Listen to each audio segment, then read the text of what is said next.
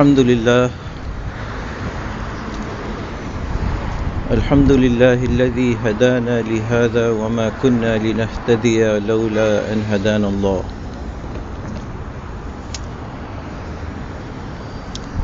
وأشهد أن لا إله إلا الله وحده لا شريك له. له الحمد وله الملك يحيي ويميت بيده الخير وهو على كل شيء قدير. وأشهد أن محمدا عبد الله ورسوله وصفيه وخليله. أرسله الله للناس نذيرا وبشيرا. من يطع الله ورسوله وأولي الأمر من المؤمنين فقد رشد. ومن يعص الله ورسوله وأولي الأمر من المؤمنين فقد ضل ضلالا بعيدا. أوصيكم ونفسي اولا بتقوى الله وطاعته وأحذركم من عصيانه ومخالفة أمره. أما بعد فإن خير الحديث كتاب الله وأحسن الهدي هدي محمد وشر الأمور محدثاتها وكل محدثة بدعة وكل بدعة ضلالة وكل ضلالة في النار. يقول الله عز وجل وهو أصدق القائلين في كتابه الكريم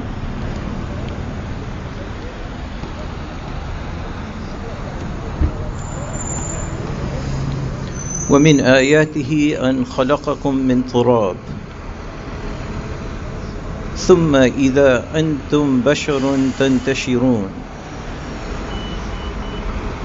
ومن آياته أن خلق لكم من أنفسكم أزواجا لتسكنوا إليها. وجعل بينكم وجعل بينكم مودة ورحمة. إن في ذلك لآيات لقوم يتفكرون. ومن آياته خلق السماوات والأرض واختلاف ألسنتكم وألوانكم. إن في ذلك لآيات للعالمين.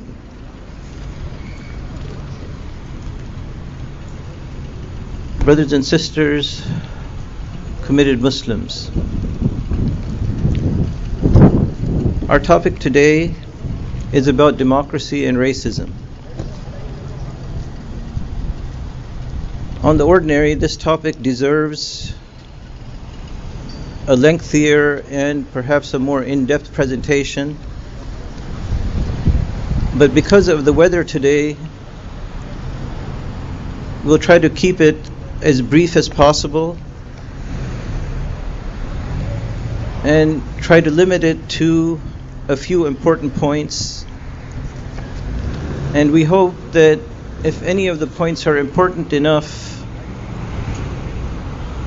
to register in your minds for further research, that you go home and you try to expand on what was presented here today uh, with your own work.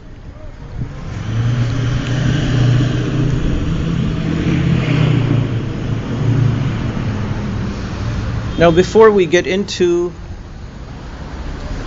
the rather tortured relationship between democracy and racism, or any other kind of group solidarity that looks as itself as the in group and everybody else as the other. Before we get into that relationship, let us review in our own minds how Islam, Allah, the Quran, and Allah's Prophet sallallahu alaihi wasallam all categorically reject racism or any other kind of exclusivism.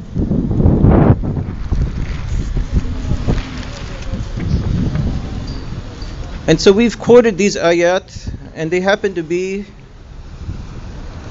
from Surah Al-Rum, ayat 20 through 22. And I'll just translate the first of these three ayat, but again, I hope that you go back home and review these for yourself. And among his illustrations of power and capacity is that He created you out of dirt. And then you became, as human beings, spreading out far and wide. Now, the main, one of the things, one of the important things that can be drawn out of these ayat is that all human beings are made of the same stuff the stuff inside certain human beings is not better than the stuff inside other human beings. Ultimately, we all come from the same Father, and that Father was created from dirt.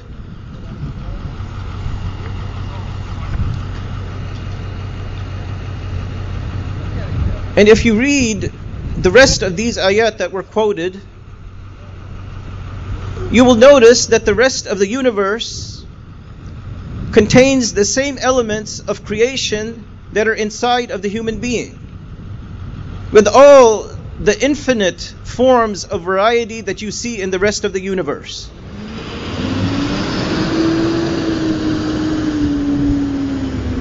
And so in that universe, you'll see that no two leaves are the same. No two stars, no two galaxies are exactly the same. But this does not mean that because none of them are the same, that the stuff inside of one leaf makes another leaf inferior to the to the primary one. Or that one galaxy is better than another galaxy. What all of this infinite variety points to is the fact of Allah's power and capacity in assembling this kind of a creation. And that's what it ought to register in our minds. Not that one aspect of one part of the creation is better than another aspect of another part of the creation. And if such value judgments had to be made, then leave those value judgments to the Creator Himself.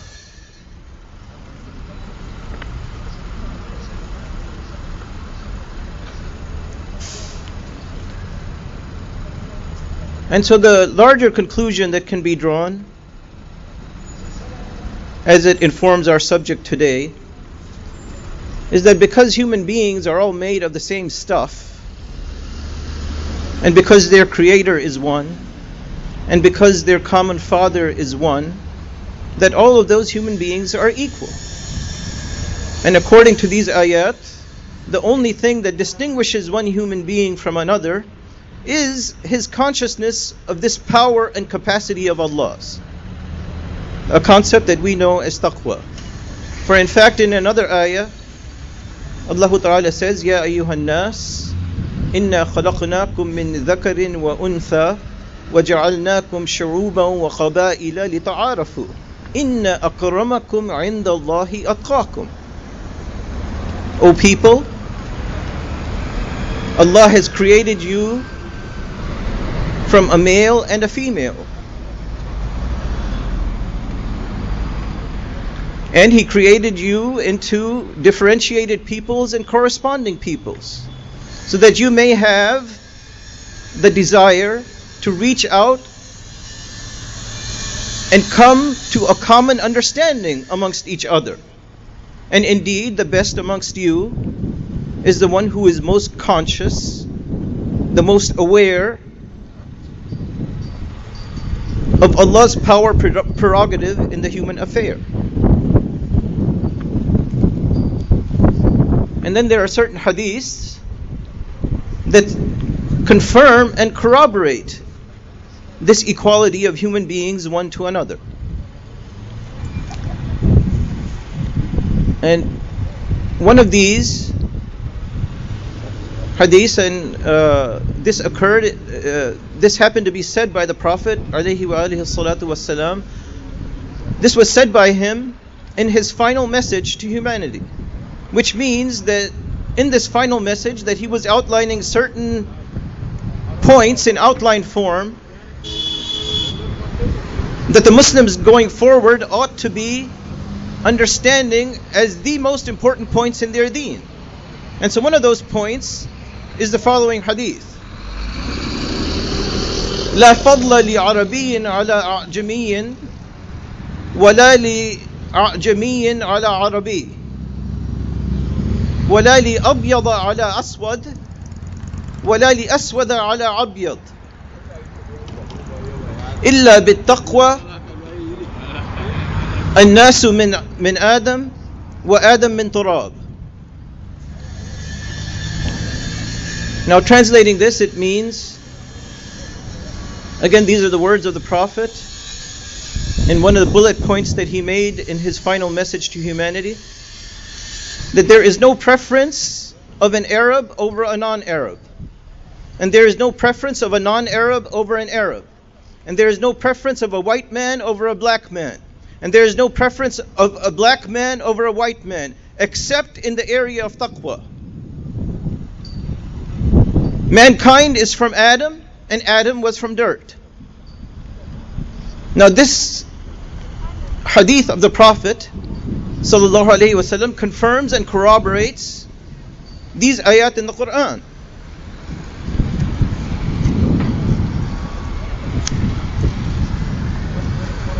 Another hadith of the Prophet on another occasion he said, ليس منا من دعا إلى عصبية وليس منا من قاتل على عصبية. وليس منا من, من مات على عصبية. وقيل ما العصبية يا رسول الله؟ قال أن تعين قومك على ظلم. Again, translating, Allah's Messenger وسلم, said, Not from us is he who calls to asabiyya. And not from us is he who fights for asabiyya. And not from us is he who dies for asabiyya. And so one of his companions around asked, what is this asabiya, O Messenger of Allah? To which Allah's Messenger responded, That you aid your own, that you help your own in matters of injustice, oppression, and tyranny.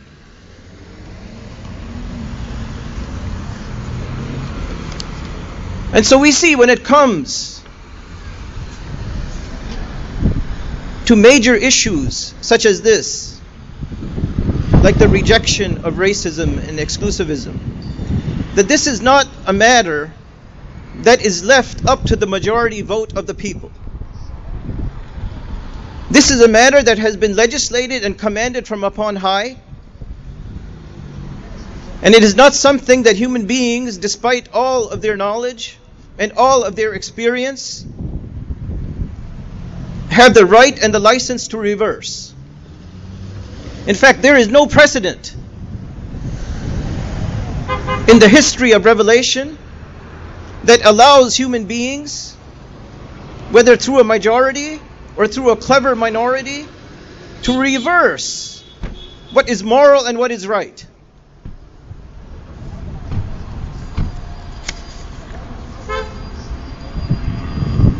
And in this regard, Allah's Prophet ﷺ said, uh, I'm sorry, in this, in this regard, Allah Himself said in another ayah in the Quran, ما كان لمؤمن ولا مؤمنة. إذا قضى الله ورسوله أمرا أن يكون لهم الخيرة من أمرهم.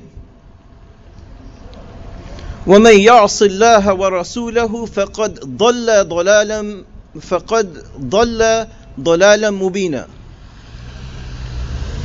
It is not up to a Muslim male or female that if Allah and His Messenger have decreed something,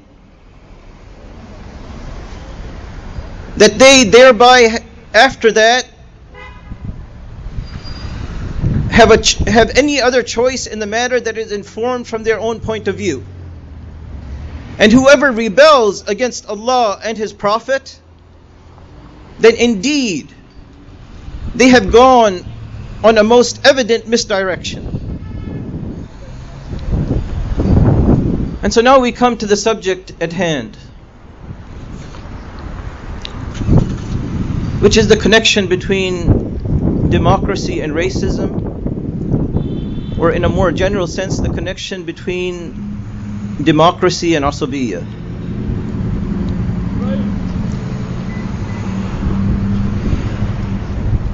We don't have time to go into the tortured relationship between how democracy throughout its history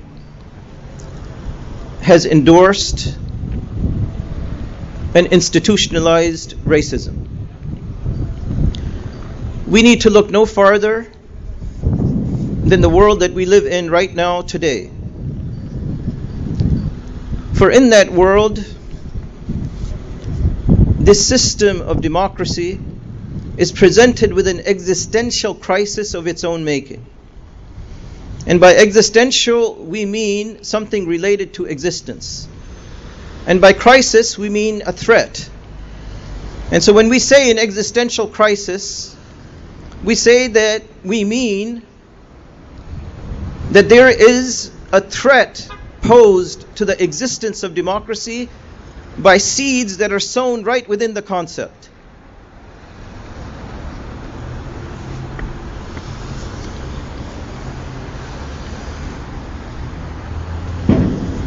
In the world that we live in today, all democracies must ask themselves the question that what if the majority decides to oppress the minority? Does democracy have an answer for that?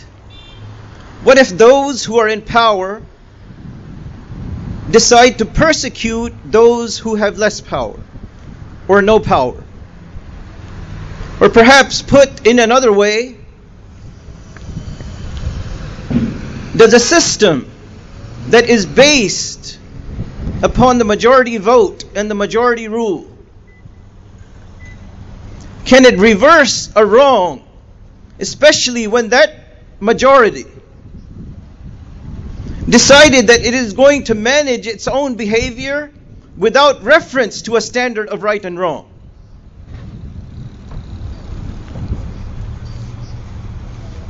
And so they are in so so the democratic system as it is employed around the world is in an existential crisis.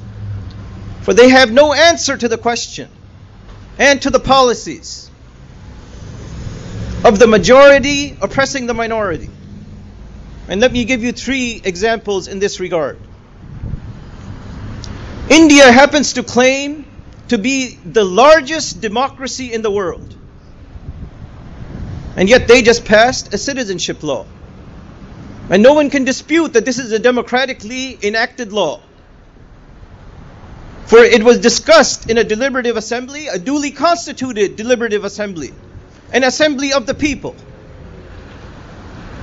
So they just passed a citizenship law that basically excludes Muslims.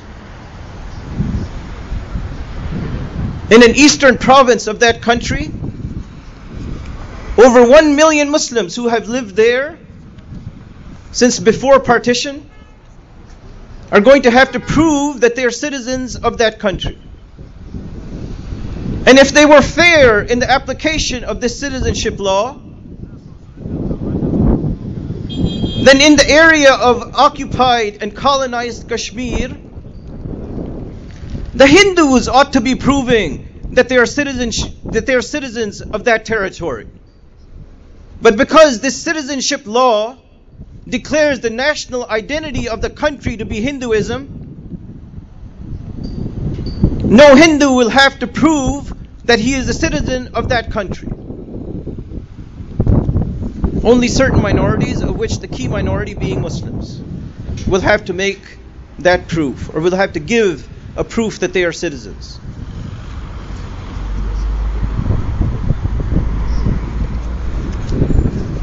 The state of Israel considers itself to be the only democracy in the Middle East. And yet they too passed a nation law which describes their nationhood as only Jewish. And so even the indigenous inhabitants of the Holy Land, which happens to be the Palestinians, the majority of whom are Muslims, will not be admitted onto their own land and will be expelled for no other reason than the fact that they are not Jews.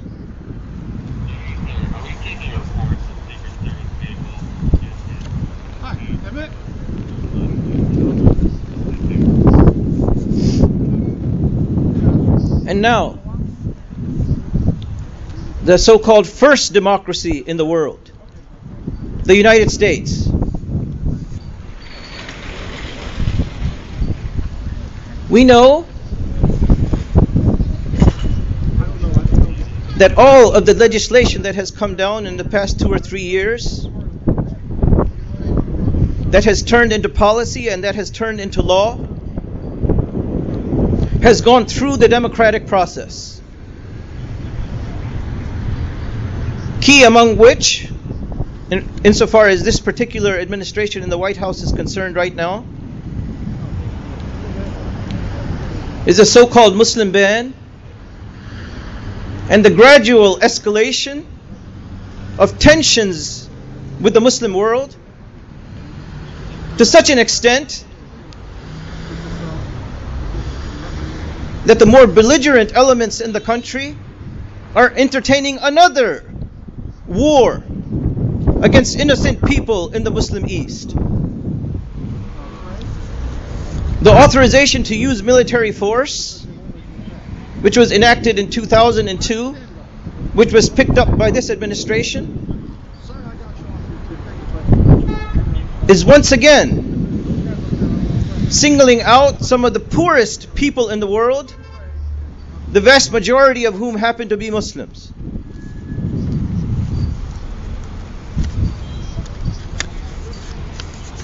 And once again, I am saying that the vast majority of these policies, if not all of them, went through the democratic process. And so it is and so we can conclude that it is possible within this particular system, the democratic system, for the majority to oppress the minority and to do it legally and to do it institutionally.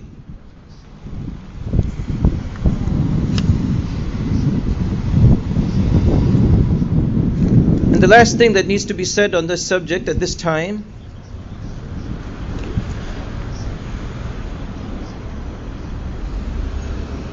is that in our minds, it ought to be no accident. It ought to be no accident that the object of this oppression and this humiliation are Muslims the object of the suppression by the majority in India is Muslims. The object of the oppression by those who have power in Israel is Muslims. And the object, the public face of oppression by the so called most powerful country on earth and in history. The object of that oppression and suppression is once again Muslims. And this ought to come as no surprise to us. Because we, quoting these ayat, have a totally different worldview. We don't entertain an, inst- an institutional, a political, and economic system that favors exclusivism. We have a different way of looking at the world and its people. And when I talk about Islam being an inclusivist system, where all people are honored with a certain dignity, the dignity that was given to them by their Creator, which is confirmed in these ayat, and which is confirmed in His law that Muslims are required to follow. It is the clash of these two worldviews that has led to the exposure of a system that was supposed to be spread all around the world for the benefit of humanity. And it, were it not for the Muslims feeling some aspect of the important contribution that they make to humanity and to the world, that system would not have been exposed today. أقول قولي هذا وأستغفر الله لي ولكم فاستغفروه يغفر لكم فاسترشدوه يرشدكم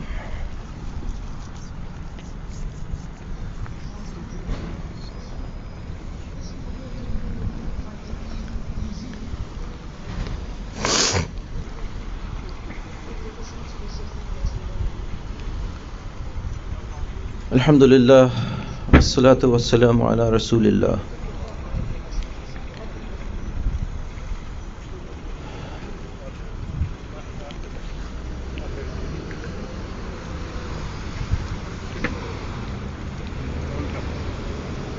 We need to say a little bit more about this assassination that took place of an Islamic major general, uh, our brother and our leader Qasim Soleimani. May Allah welcome him uh, in His company, uh, in peace and tranquility and felicity.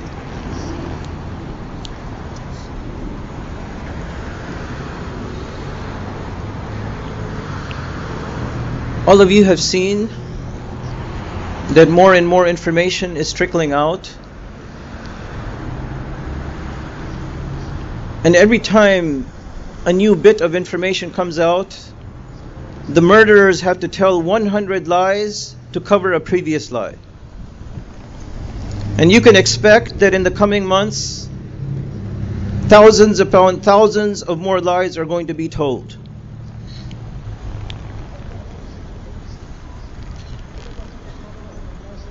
One of the key architects of resistance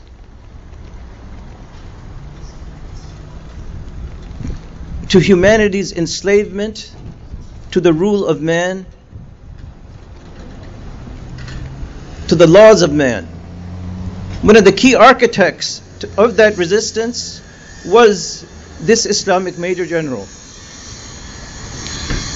And so it became important for this particular power structure to take him out.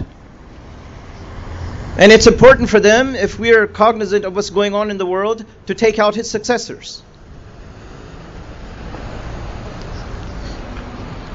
But there are bits and pieces of information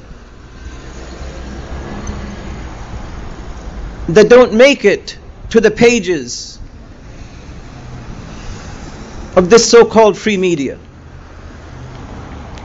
And because we have an independent forum here on the street, we have, in a sense, the luxury to be able to expose this information for common public consumption. And one of the things that didn't make it into this so called free media is the speech that the outgoing Iraqi prime minister made to the Iraqi parliament two days after the assassination took place.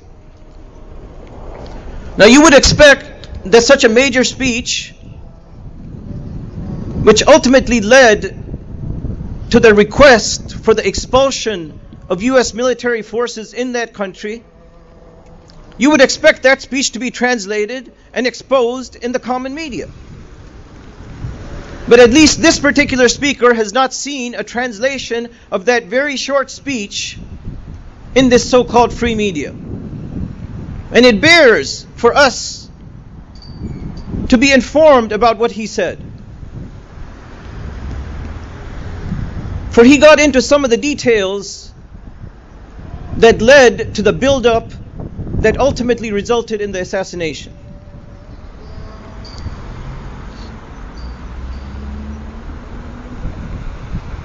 And by the way, there were forces at play in this country and other countries to prevent him from saying what he said to his parliament.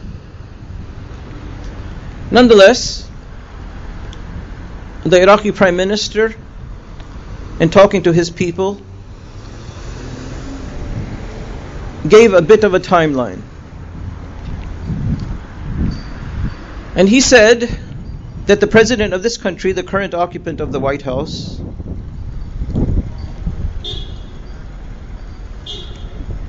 called him weeks before the assassination took place and told him that the United States is intending to halt development on the infrastructure projects that this country itself destroyed and the reconstruction of the electricity grid unless the Iraqi people fork over 50% of the oil revenues to the United States.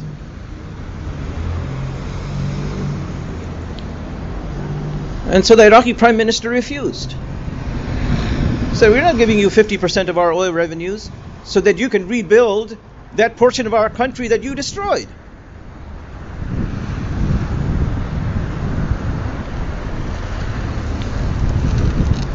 And so the Iraqi prime minister used this as an opportunity to go to China.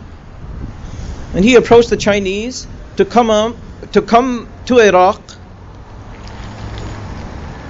and pick up where the US had left off. Basically, to complete the projects that the US refused to complete without getting 50% of the oil revenues. And of course, the currency of the deal with the Chinese was oil. And you have to understand that when your currency is oil and not petrodollars, that affects some powerful people in the world.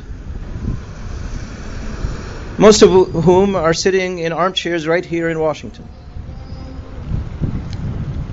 And so he conducted this deal with the Chinese. And when the deal itself was concluded, then he received another call from the president, from the present occupant of the White House and he was told, the Iraqi prime minister was told by the US president to reject the Chinese deal or he would unleash massive demonstrations inside the country that would lead to the end of the term of that prime minister. And the Iraqi prime minister would not be browbeaten, and so he refused. He said, Still, we're not giving you 50% of our oil revenues. And so those demonstrations took place not only inside of Iraq, but in Lebanon and inside the uh. Islamic Republic.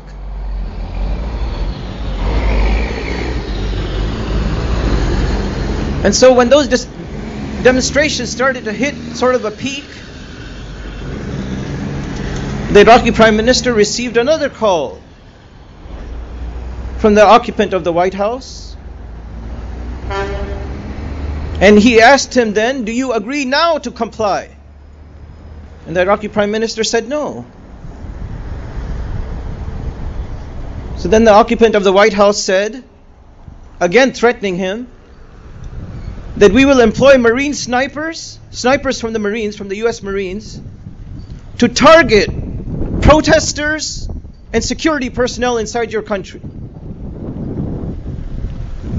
And at that point, the prime minister resigned. Recall that he resigned before the assassination took place. He resigned.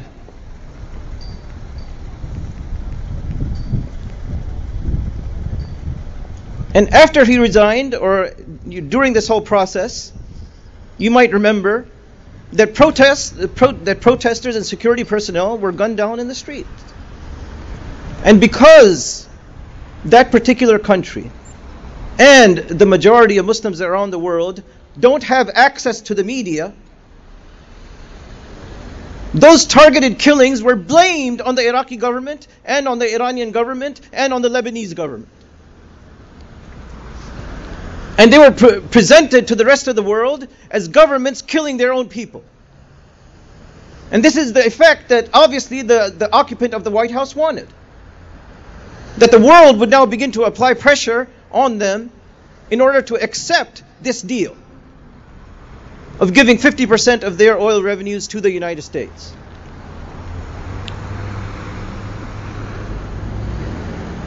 And so after he had resigned, and even this tactic did not work.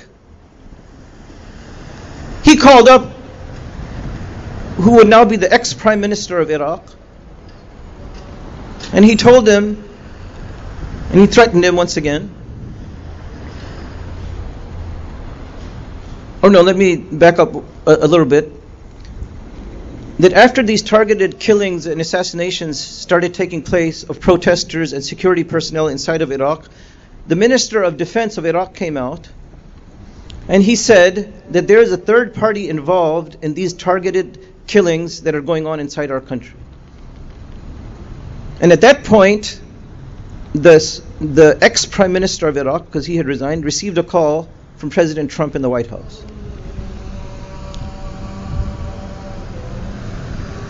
And he told him that if you don't stop talking about these third parties, that some of these snipers may target you and the Minister of Defense.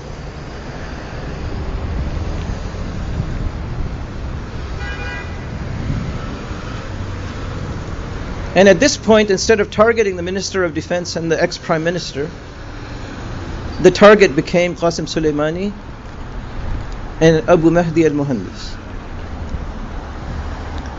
Now, if you want to talk about impeachable offenses, threatening to kill the prime minister of another country is probably a crime against humanity. It can't be considered a war crime because this country hasn't officially declared, declared war on Iraq.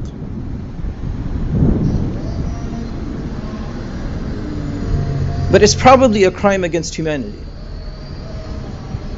And you might ask yourself, okay, the, the conversation with regard with, with the Ukrainian president was recorded. Do you think that you're going to find a recorded conversation between Trump and the Iraqi prime minister where the US president is threatening to kill the Iraqi prime minister? Where, where, where, where's an audio record of this conversation?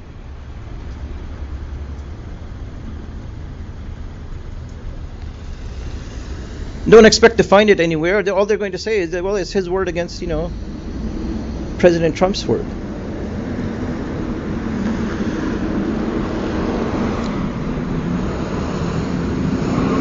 Why do we need to know these details? The reason that we need to know these details is because there are people who are projecting themselves, people in power, they are projecting themselves as the citadels of freedom and the rule of law in the world.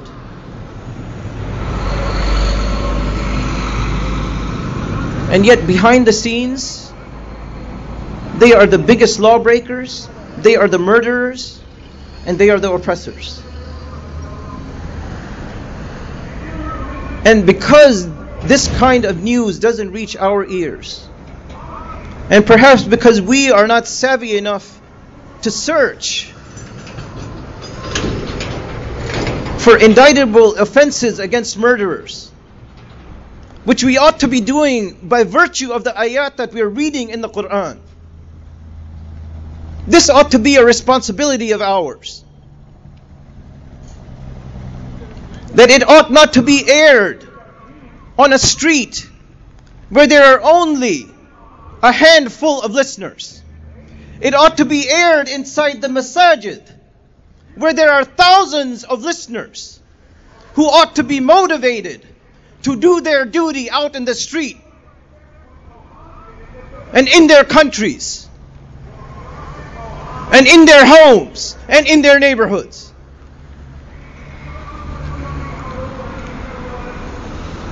اللهم أرنا الحق حقا وارزقنا اتباعه وأرنا الباطل باطلا وارزقنا اجتنابه اللهم اغفر للمؤمنين والمؤمنات الأحياء منهم والأموات إنك قريب سميع مجيب الدعوات اللهم ربنا آتنا في الدنيا حسنة وفي الآخرة حسنة وقنا عذاب النار. اللهم حبب إلينا الشهادة وزينها في قلوبنا. اللهم حبب إلينا الشهادة وزينها في قلوبنا. اللهم حبب إلينا الشهادة وزينها في قلوبنا. إن الله وملائكته يصلون على النبي. يا أيها الذين آمنوا صلوا عليه وسلموا تسليما. اللهم صل على محمد وعلى آل محمد كما صليت على إبراهيم وعلى آل إبراهيم إنك حميد مجيد. اللهم بارك على محمد وعلى آل محمد كما باركت على إبراهيم وعلى آل إبراهيم إنك حميد مجيد. بسم الله. بسم الله الرحمن الرحيم. والعصر. إن الإنسان لفي خسر إلا الذين آمنوا وعملوا الصالحات وتواصوا بالحق. وتواصوا بالصبر ومن أظلم ممن منع مساجد الله أن يذكر فيها اسمه وسعى في خرابها. أولئك ما كان لهم أن يدخلوها إلا خائفين. لهم في الدنيا خزي ولهم في الآخرة عذاب عظيم. عباد الله إن الله يأمر بالعدل والإحسان وإيتاء ذي القربى وينهى عن الفحشاء والمنكر والبغي يعظكم لعلكم تذكرون ولذكر الله أكبر والله يعلم ما تصنعون وأقم الصلاة.